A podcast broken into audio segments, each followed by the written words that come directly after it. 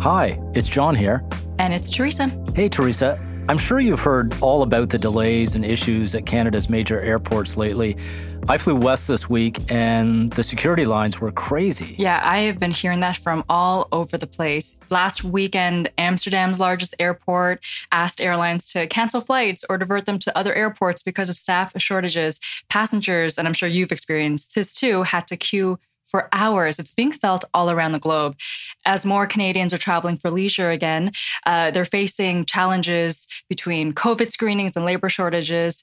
And questions are being raised about whether airlines, airports, and the broader travel industry will be able to keep up. Yeah, I mean, let's admit it. Th- these are largely privileged problems, but they're causing serious disruptions in the economy. We know travel's back. We're all eager to get out and enjoy summer. I flew to Vancouver, then to Calgary, and back to Toronto in the last week.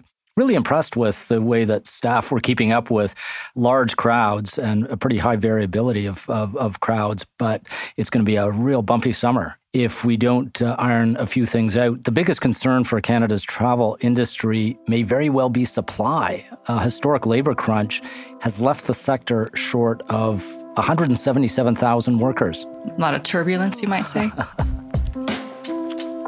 This is Disruptors, the 10 minute take, where we dive into the latest innovation, tech, and economic buzz. This week's take is on the travel industry's post crisis boost. Can the industry keep up with all of this demand? Today, we're joined by Claire Fan, economist at RBC, who just wrote a fascinating proof point piece called Canadians Are Scratching the Travel Itch Again, but Can the Industry Meet Demand? Claire, welcome to the 10 minute take. Thanks, John. Love your report and wonder if we can start with a bit more insight into Canadians' travel spending. Uh, we know it's already well above pre pandemic levels.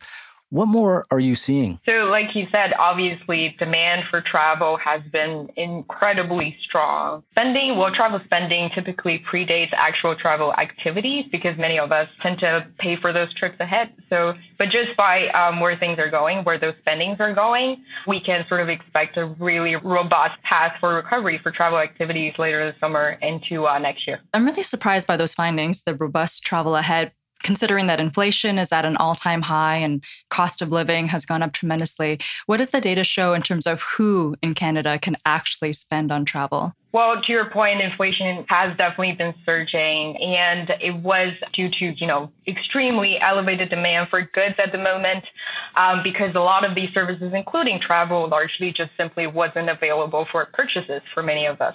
But now, you know, with a lot of these activities resuming back to normal, we're seeing more price increases in airfares. It's getting more expensive to dine out and to you know spend a night at a hotel. These things are all growing to be more expensive. So the implication for travel demand or as to what we're expecting in the near term, we do expect some level of resilience for travel demand. And that's because Canadian households overall has accumulated a huge stock of savings over the course of the pandemic, and that amounts to roughly $300 billion. And to put that amount into perspective, that's basically worth more than three times the tourism spending in 2019. So it's a huge amount of money. And that combined with just a pent up desire to really go somewhere is why we're expecting, you know, at least in the near term, a lot of Canadian households will probably be spending through higher inflation and rising costs. Claire, I'm sure a lot of people hearing this understand the challenges, but also see this in pretty much every sector. The great resignation is leaving no sector untouched.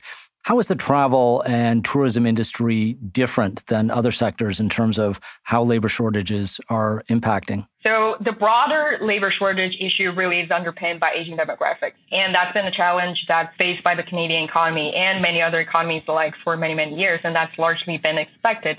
What's different for travel related industry, and that includes accommodation and food services, traveler accommodation, that includes, you know, air transport, is like many of these jobs are client facing, are high contact. And over the past two years, these were particularly the jobs that faced the most turbulence in terms of rising instabilities and uncertainties as to where their careers could be going. So a lot of workers within these industries actually have switched careers over to other sectors. And it's going to be really hard to convince them to come back. If I just think about my own travel browsing experience in the last little while, I'm seeing lots of deals on flights and hotels as these industries are trying to recover from losses experienced during the pandemic. And yet, as you've just mentioned, as we keep hearing these labor shortages, these cost pressures, and all this consumer demand driving up prices. So if you scan across the travel tourism industries. Can you tell us specifically which parts or subsegments are getting hit hardest in terms of costs and therefore prices? Well, from a consumer standpoint, as we all know, car rental prices have been going way up. So year over year, just in April, the uh, sort of uh, inflation for car rental was around 20%. And that's eroding a lot of purchasing and spending power on travel just because with more budgets being allocated to renting a car, you might have less to spend on other travel related uh, expenses and that sort of stuff. But from a business standpoint, inflation has been widespread across all industries, but more particularly these days for food and energy related items. So that from an industry perspective means things are getting harder for restaurants and for airlines as well, just because of rising food and energy prices, which accounted for half of inflation actually in, in April. Claire, I wonder if you can cast your eyes a few months or several months down the road. Certainly, a lot of talk of recession or slowdown or soft landing out there. And I'm curious how that plays out for the sector because normally travel is something we all tend to pull back on when times are tight. It's typically a part of what people see as disposable income or discretionary uh, spending. And yet, having been locked up for a couple of years, probably most people don't see it as discretionary. they see it as essential. I got to get out of here and enjoy summer and maybe fall while I can. So, with these sometimes contradictory forces at play that probably muck with traditional economic models, I'm wondering how you're thinking about the travel industry going through summer and into fall and which corners may bounce back more than others and which ones may be slower to recover? That's a loaded question uh, right there. How we're framing it essentially right now is just given where we are in the economic cycle, which is the peak of the peak. So things are heating up. We're short of labor. Inflation is rising. And that's particularly true for the goods sector. And that's why central banks are acting really, really fast. Right now, uh, Bank of Canada just hiked the interest rate by another 50 basis point, and the whole purpose of that is to tame consumer demand in order to tame inflation. And what does that mean for the travel sector? Well, demand for travel has just been coming back. So we have not been seeing the same level of inflation for travel services when we're comparing to goods inflation. Um, so I really like your point about, you know, how many, many households these days probably see travel to some extent with their savings as a discretionary item. Uh, just anecdotally speaking, it's on everyone's agenda going somewhere near or far this summer. So um, at least in the near term, just really strong level of pent up demand, a lot of savings. All of those are expected to support activities. But out further in longer run, there is the question of whether rising inflation and rising interest rates, with that comes rising debt payment activity or um, debt servicing costs rising debt servicing costs, and those are all expected to start to hit lower income households first and work their way through up to higher income household and lessen demand in the longer run. So that's our take on, on the whole recessionary play, which I'm sure will not play out as the way we sort of expected. Um, but then as of currently what we're seeing right now in terms of weaker spots in the uh, travel. So, um, you know, activities in North America and Europe are quite strong but parts of Asia, including China, are still seeing some like more stringent quarantine and testing requirements.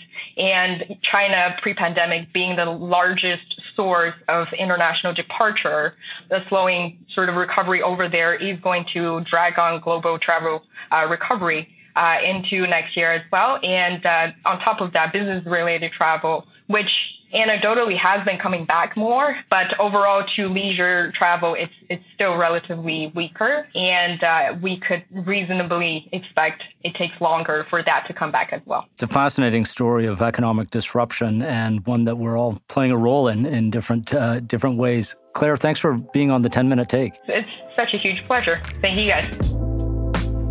So, John, I have some travel planned for later this summer, and this conversation with Claire is making me think that I'll have to cut back on every other spending category to be able to afford it. And I mean, it's wild to me that demand for travel is as high as it is, given everything that's going on interest rates and fuel prices and all of the things that we don't want to hear anymore Although that makes me think that it makes sense that people want to escape for a little while to just get away from these maddening conditions in our day to day lives. Yeah, one assumes this is temporary, but temporary is a uh, kind of an expandable word. Uh, this could go on for many, many months, even as the economy slows down, just because there is that pent up demand. We want to get out, and what better time to travel than summer? So it's, in general, a good problem to have, although in specific cases, especially for the operators, uh, a big challenge. Mm-hmm. Well, that is it for this week's 10 Minute Take. Join us again next week for another episode. Until then, I'm Theresa Do. And I'm John Stackhouse. Talk to you soon.